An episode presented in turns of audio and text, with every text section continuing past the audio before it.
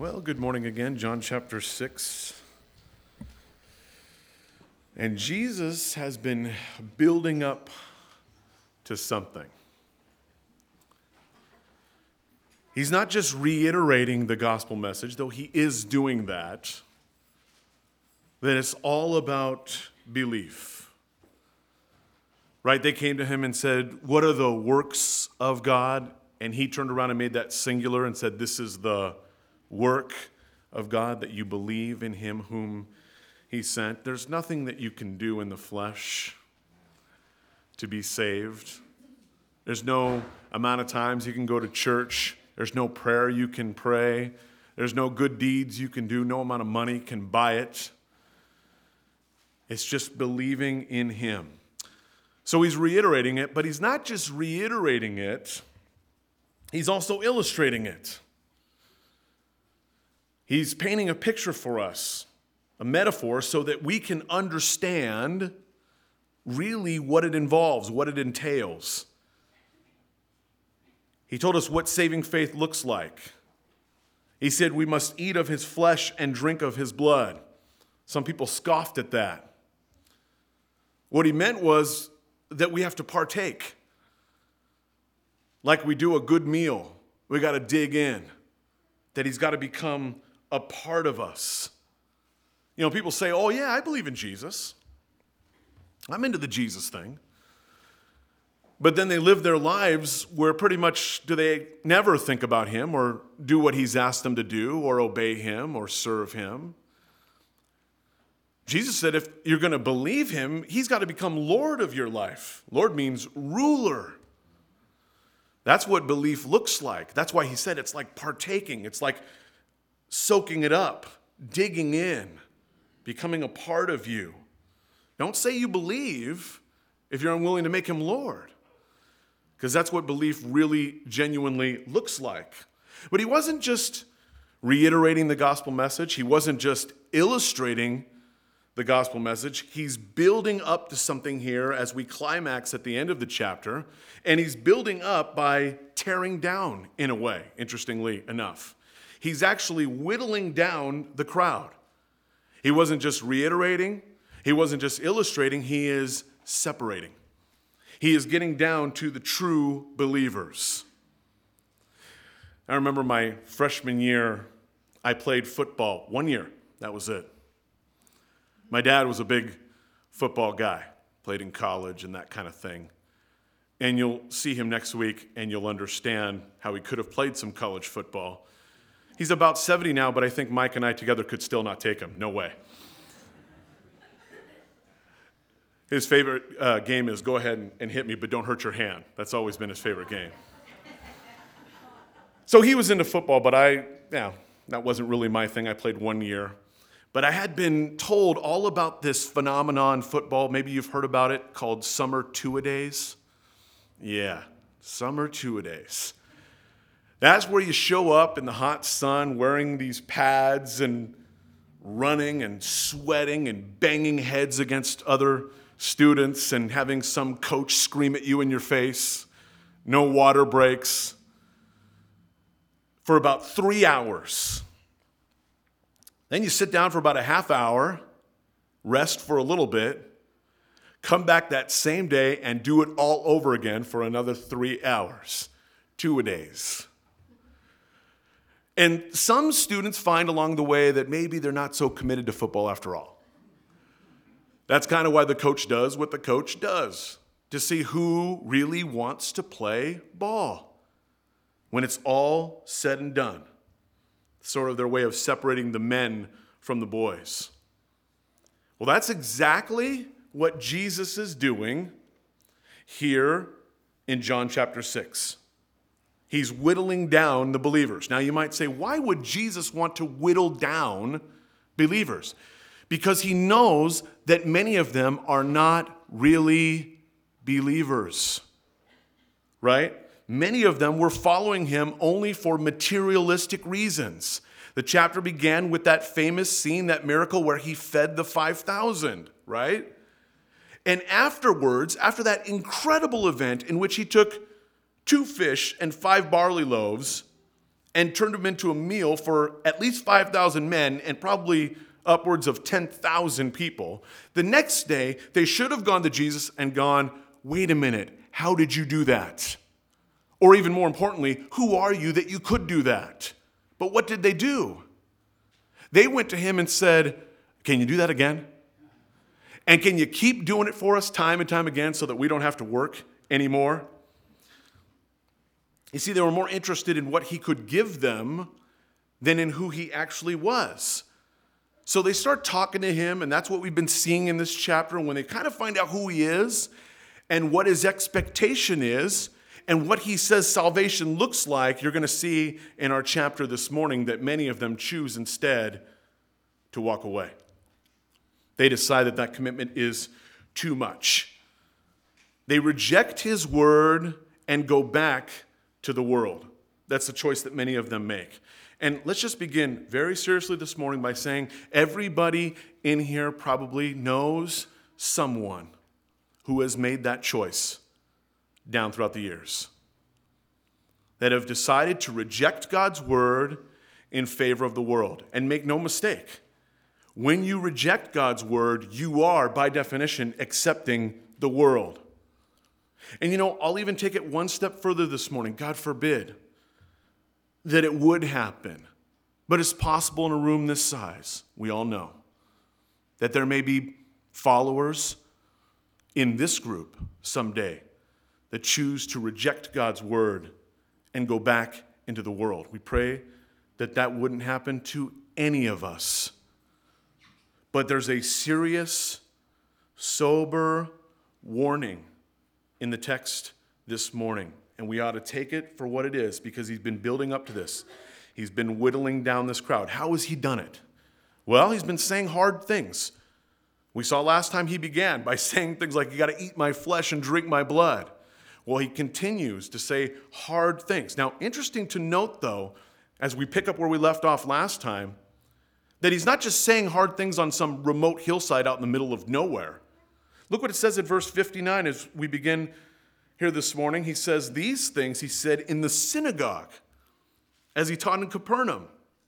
That's important because it's not like it was just some radical discipleship workshop directed at a few who he thought would really be doing the work of God, the ones that he had chosen down throughout the years. He said these things in church. Keep that in mind as this whole story sort of unfolds here this morning. It says in verse 60 Therefore, many of his disciples, when they heard this, said, This is a hard saying. Who can understand it? See, by Jesus likening saving faith to eating and taking in food, he was really raising the bar, right?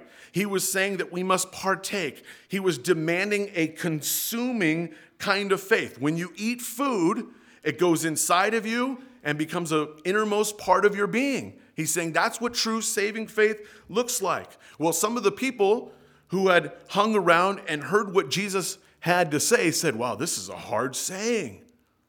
And the word hard there means harsh or rough or offensive. And it's more likely that they, they were offended by what he said than that they didn't understand what he said. They may have said, Well, who can understand it? But really, in their hearts, they were offended by what he said. All of the sudden, that fresh bread from heaven began to be stale and crunchy as they began to chew on it a little bit. You ever done that before? Grabbed something thinking it was something else, sticking it into your mouth? That's an interesting phenomenon, right? If I blindfold you, I could put chocolate in your mouth, but if you think salmon's coming, it just doesn't go over so well. It's a strange thing. That's exactly what's happening to these folks. They were expecting something different. And not just the Jews, remember when John says the Jews, he's referring to the Jewish leaders. Not just the Jewish leaders this time, it says, but many of his disciples, or at least so called disciples, are having a hard time digesting what Jesus is telling them. And suddenly, they are confronted with a difficult choice to make. So are we sometimes, aren't we? As Christians, when you're confronted with truth, when a brother brings a harsh word, or a ministry leader says a rough saying to you or to me, or when, even from the pulpit, you hear something that you find offensive. Do I reject it because I don't like it, because it's not what I was expecting? A lot of people think that church is always just supposed to be encouraging. Aren't we supposed to go to church and just always be encouraged? I don't know whoever got the idea that that was the case. We certainly didn't get that from Jesus. That's not what he demonstrated to any of us. You go to these church growth conferences today, and the big failure is to drive the crowds away. The big failure is to offend.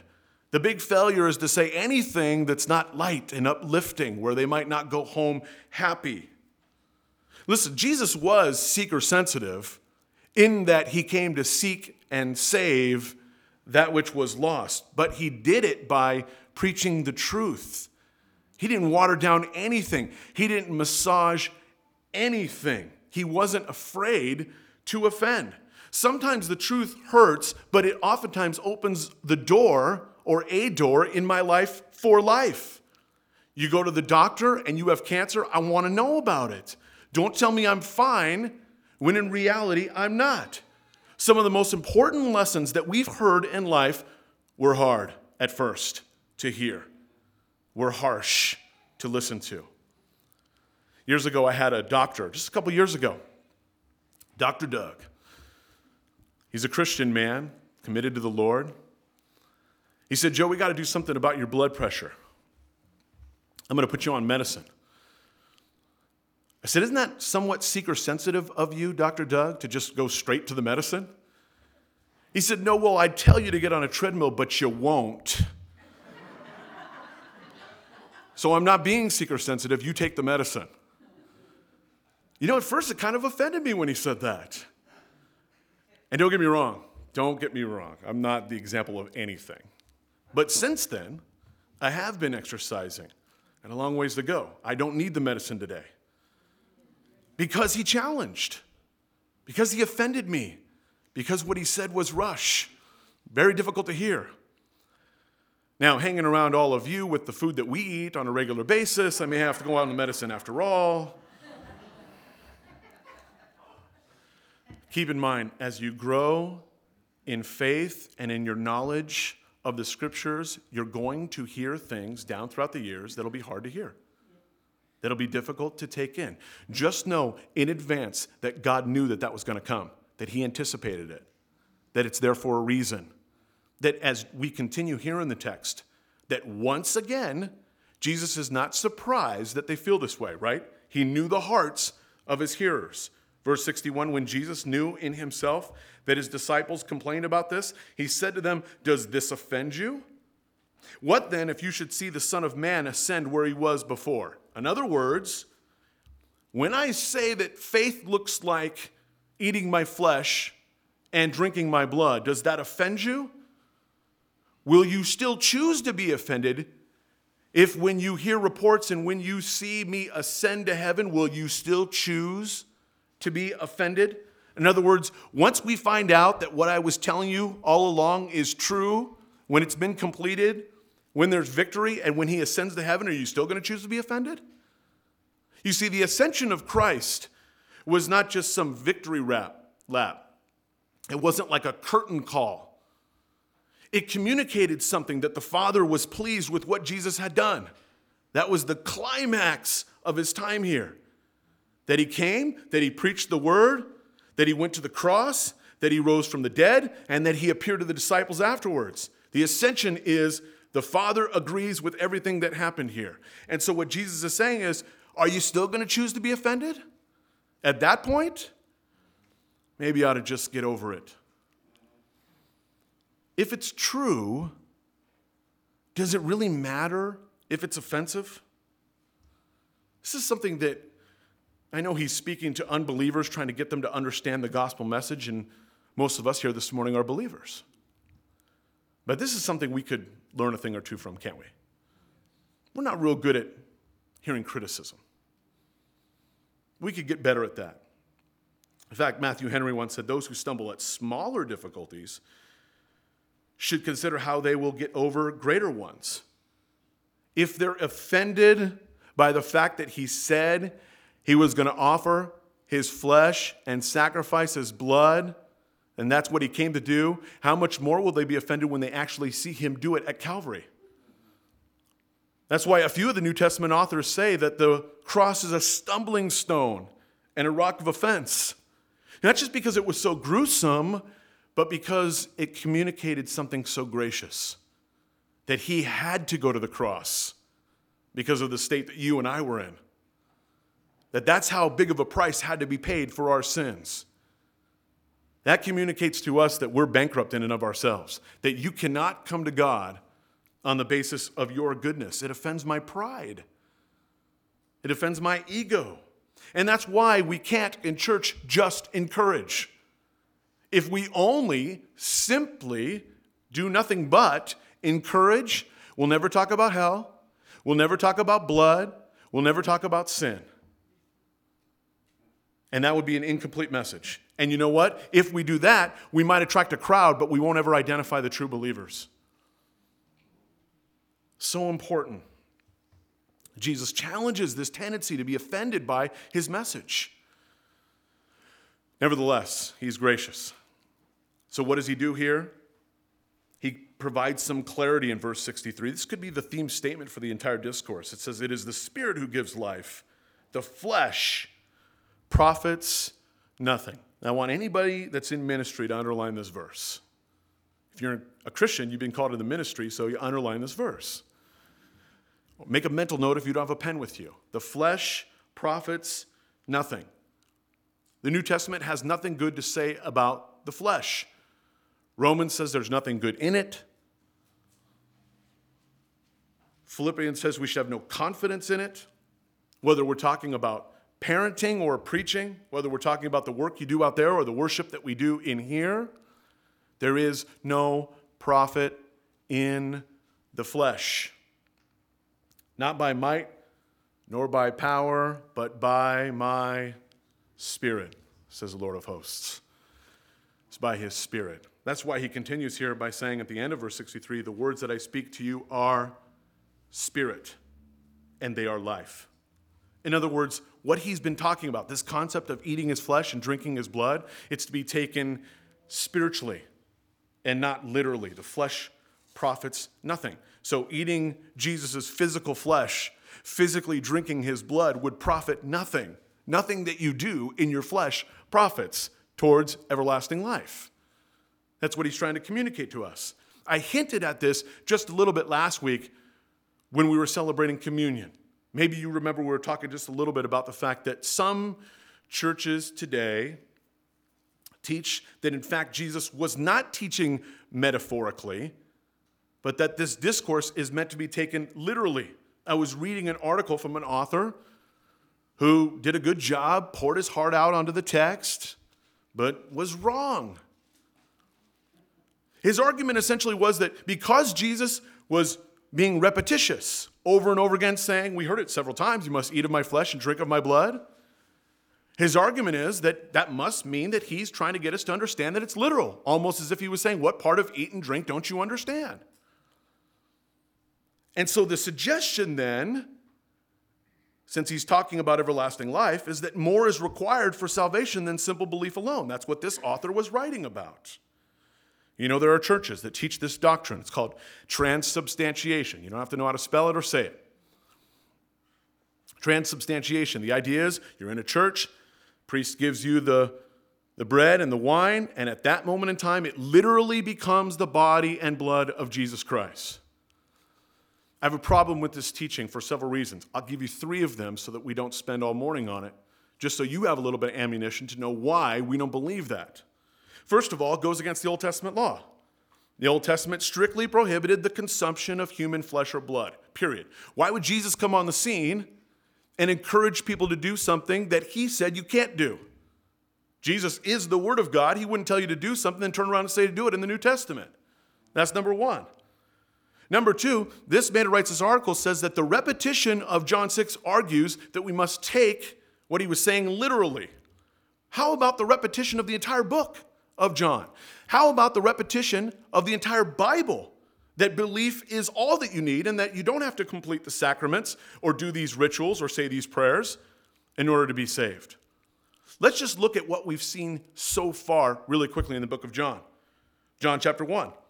But as many as received him, to them he gave the right to become children of God, to those who believe in his name, who were born not of blood, nor of the will of the flesh, nor of the will of man, but of God. How about John chapter 3? That whoever believes in him should not perish. Same wording in verse 16. Whoever believes in him should not perish. Verse 18. He who believes in him is not condemned. John chapter 5, most assuredly I say to you, he who hears my word and believes in him who sent me has everlasting life. And then three times in this chapter alone, verse 29, this is the work of God, that you believe in him whom he sent. Verse 40, and this is the will of him who sent me, that everyone who sees the Son and believes in him may have everlasting life. And then last time, verse 47, most assuredly I say to you, he who believes in me has everlasting life. What part of believe in me do you not understand? Over and over and over again. Finally, the third point comes from this verse that we just read in verse 63 the flesh profits nothing. I looked that word up in the original language. The word nothing means nothing. It doesn't mean nothing, it means nothing. Whatever. It's not that it doesn't mean anything, it means nothing. It means what it says that it means. There is nothing that you can do in the physical realm to contribute to your salvation. It's kind of simple. It's glorious. It's awesome. It took an incredible sacrifice, but it's not complicated. Nevertheless, verse 64, he said to them, But there are some of you who do not believe. I'll just say it one more time. If partaking of his flesh and blood was required, he would say, But there are some of you who refuse to eat my flesh and drink my blood. But he's still talking about belief over and over and over again. Why is he talking about belief? Because it's all about belief. Notice as he continues For Jesus knew from the beginning who they were that did not believe and who would betray him. And he said, Therefore I have said to you that no one can come to me unless it has been granted to him by my Father. Back to what we were talking about a few weeks ago. This is why he didn't argue with anyone. No one can come to him unless it's been granted by the Father. He's talking about cannibalism. No, but he's not going to debate it with them because you can only come if it's been granted by the Father. He knew from the beginning who was going to believe and who was not going to believe. What is he doing? He's whittling down the crowd, he's separating, he's getting to the believers. He's separating the men from the boys, the deserters from the true disciples. And why would we expect our Bible teachers to do anything different? We're not trying to attract a crowd here. Great if they come. Praise the Lord. Whoever wants to come, come one, come all. But we're not trying to attract followers. We're trying to identify believers who want to be disciples. Big difference between a follower and a believer. You want followers, set up a Twitter account. You have followers right away. There are people that have millions of followers on Twitter that don't even like them. Some people follow people just to because they're in the media and they want the gossip, they want the dirt about this person. So they follow Ashton Kutcher on Twitter. Awesome. Jesus doesn't care about any of that stuff. He was trying to whittle down to the believers. He said this, not my words, his words. He said, Don't think that I've come to bring peace, but a sword. Not to say that the message of Jesus isn't one of peace. You receive it into your heart, and there is nothing like that peace. Nothing like that peace. But he said he came to bring a sword. The sword suggests that he's going to divide, to separate between those who choose him and those who reject him. And sad to say that in this group right here, not this group, in this group in the text, most of them are going to choose, you know the story, right? To reject him. I find it only somewhat curious and interesting that this verse is chapter 6, verse 66. The mark of the beast in the tribulation is not given to people because they were swindled into it. It's because they had made a choice in their mind to reject Christ. So it says in verse 66 from that time, many of his disciples went back and walked with him no more. And we know people, people that probably should be here this morning that left years ago, people that went back into their old lifestyle and into the world. Parable of the sower. You know the parable of the sower, right? Describe different types of believers as different types of soil that a uh, farmer would sow seed on and how they react to that soil. And one of the um, types of soil is a, a rocky or a shallow ground. It's representative of a believer that willingly receives the gospel at first with joy, but because they're not deep rooted, they fall away as soon as there are problems. They fall away as soon as they have problems, and the Lord, the Lord doesn't just jump in right away and fix them. Or because they hear a hard word or a harsh saying, just like this crowd right here that was disappointed because he wouldn't uproot Rome, or because he wouldn't just give them bread on and on and on so that they didn't have to work. And so, in the end, they weren't really ready for the kind of commitment that Jesus was talking about. These guys didn't walk away because they went, Well, we can't partake of you until you die, so we'll come back later. They walked away because they understood that he was asking for a commitment that they weren't willing to give. They wanted stuff, they wanted him to provide. They didn't want to follow him, they didn't want to follow after him. C.S. Lewis provides a great illustration from his own life to describe how people respond to the gospel. He said that when he was a child and he had a toothache, he knew that he could go to his mom, and his mom would provide him something to deaden the pain and help him sleep at night.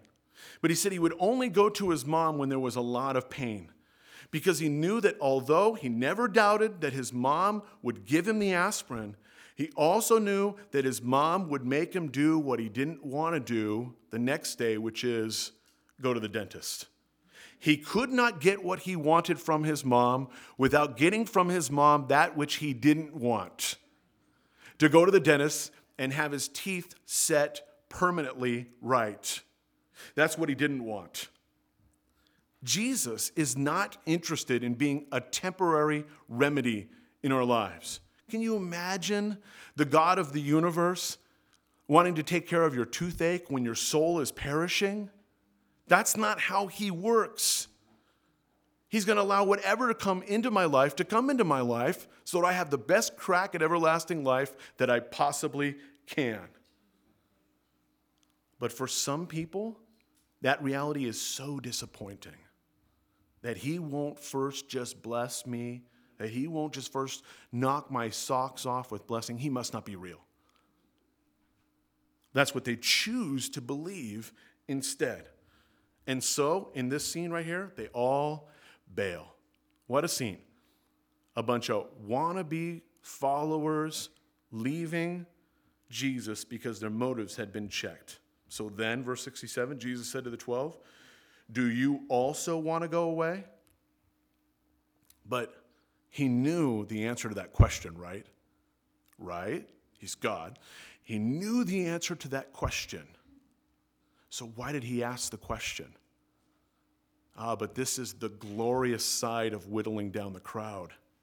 He asked the question so that they would know that they had that kind of commitment, so that they would understand that they were willing to partake, to consume Him, to allow Him to be in the innermost part of our being. There were a group of Christians years ago in communist Russia at the height of sensitivity against the gospel.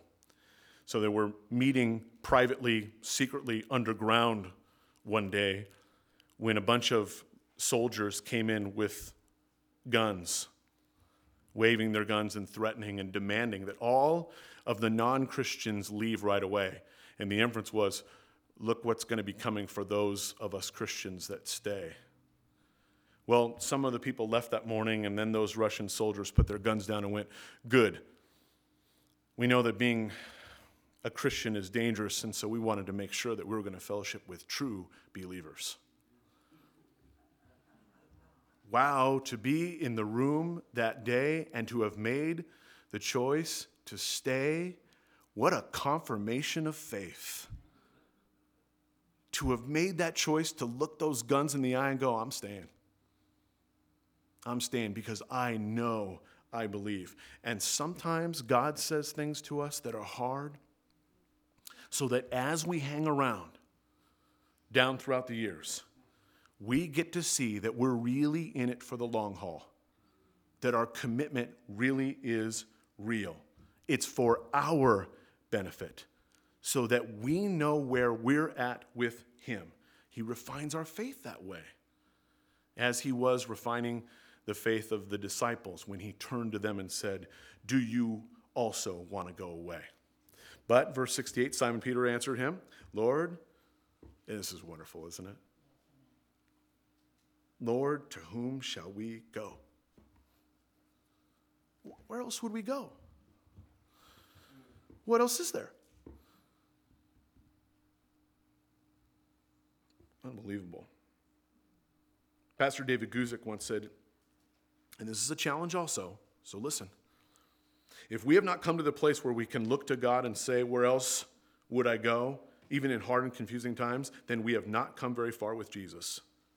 Following Jesus, though at times hard, is preferred above every alternative. Following Jesus is the hardest way to live, except for all the other ways to live. That's good. It's the hardest way to live, except for every other way to live, which is far, far more difficult. Peter would agree. The choice is clear because he says to Jesus, end of verse 68, You have the words of eternal life. Also, we have come to believe and know that you are the Christ, the Son of the living God. Peter sometimes says things that makes us sigh or cringe, and then every once in a while he just trips into something brilliant. First of all, by saying, To whom shall we go? Where else could we go? Awesome. He didn't get that on his own. The Lord showed him that. Then also here in verse 69, when he says, We have come to believe and know. You know why? Because it's always in that order. You first believe and then you come to know. Too many people want to know first. Well, if you just prove it to me, if I just know conclusively, then I'll believe. What would there be to believe at that point if you already knew? So he doesn't do it that way. It's interesting in Hebrews chapter 11, that's a section of scripture known as the Hall of Faith. Talks about some of the faith of some of the great heroes of the faith. Abraham, Isaac, Jacob, and Joseph, and Moses, and David. Listen to what it says about them. It says that these all died in faith, not having received the promises, not having received the promises, but believing in them afar off were assured of them. You see, those Old Testament patriarchs, they didn't get to see the fulfilled prophecy of the Messiah like we have. So they had to put their trust and believe without knowing. Great lesson for you and for me. And if there are people in the room and you've been walking with the Lord for any length of time, you know that what you've done was you first believe, and down throughout the years, you've come to know. To know that you know that you know. That's what he does for us. Powerful proclamation of Peter that he would say something like that. But he's still Peter. So, although he hit the nail on the head, he also did make a mistake. Those of you who have finished reading the chapter, you know. He spoke for the 12 when he said, We have come to believe, when in reality, not all of we did in fact believe. Jesus points that out. Jesus answered them. Verse 70 Did I not choose you, the 12, and one of you is a devil. He spoke of Judas Iscariot, the son of Simon, for it was he who would betray him, being one of the 12. Isn't it interesting how Peter was so sure that we have come to believe this? Shows you how convincing Judas was. One of the original 12, chosen by the Lord to minister and serve alongside him, yet we know he would betray the Lord for 30 pieces of silver. And for the rest of your life, every time you hear 30 pieces of silver, you think to yourself, how could anyone betray the Lord over a lousy 30 pieces of silver? But what amount would be enough to betray the Lord over? And have I not, Joe Shupp, personally rebelled from God for relatively less? Yes. And we all know someone who was in the church who was just starting to get it. Saw God work and heard his words, and they knew it was true, and yet they still chose to reject him anyway, either because they were offended by the word or they were attracted to the world. One way or the other, a rejection of God's word results in an acceptance of the world. And so they walk away. That's what happens. So there's a need for self examination this morning. Second Corinthians says, Examine yourselves to see that you are in the faith. If you have any doubt at all whatsoever as to whether you're in the faith this morning, please come talk to me afterwards. Don't leave here. If you have any doubt at all whatsoever, come talk to me afterwards. You never given your life to Jesus Christ? Let's talk. You said a prayer long, long time ago, but you've been wayward. You're not so sure. You want to recommit your life to God? It's a good thing. Examine yourself. The psalm says, Lord, search my heart, because we're going to hear hard things. The Bible is filled with hard things. You know, those journals that we keep at home, or when you put like those post its on the refrigerator? What kind of verses do we put on the refrigerator, or in our journal, or in our wallet? It's all good stuff. Not many of us put up on our refrigerator, Blessed are you when they revile and persecute you and say all kinds of evil against you falsely for my sake. Not many of us in our journal have written everywhere, We must, through many tribulations, enter the kingdom of God. That's not the focus, that's not our emphasis. But those promises, listen, those promises are just as important as the ones that we like so much, because those are the ones that stretch that test, that challenge, and that strengthen us for the battle. Two a days. Because remember, the benefit of two a days is not for the coach as much as it is for the player, so that the player knows that he's endured and that he's ready to go to war with his brethren. Listen, we either reject the world and cling to the word, or we reject the word and we turn to the world. But I want you to know something this morning, and I know 99% of you do, but maybe we need to be reminded of it. And maybe there's someone here who doesn't know it. If you reject the word and you go out into the world, I promise you there's nothing there that will satisfy. I promise you that you have been created to be satisfied only by Him. And that everything you think is out in the world that's so glorious is actually a facade and it's actually found in Him. I'm not suggesting that we all need to go out and have a prodigal moment in order to have the same appreciation that the prodigal son had, but you know the story. He thought he was missing out on life. Give me my inheritance now. Because he wanted clothes and jewelry, and he wanted to party, and he wanted plenty to eat and drink. And he went out there. You know what happened, right? You know how it all unfolds? He went out there, he got sick of it. He spent all of his money, and at the end, it was all he could do all he wanted just to share a meal with pigs. And that's must be what it looks like from the Father's perspective when I choose to reject the life that He's laid out for me in favor of whatever the world can offer me for a lousy 30 pieces of silver. When that prodigal son came back, what did his father do? Think about the things that he went after in the world. He came back, and the father put a ring on his finger, he put a robe on his back, he put shoes on his feet, he killed the fatted calf, and they had a big party. What was Jesus communicating? He was communicating to you and to me that in our Father's house is everything and more than anything we would ever want out there. Where else would we ever want to go? who else would we ever want to go to? Lord, thank you for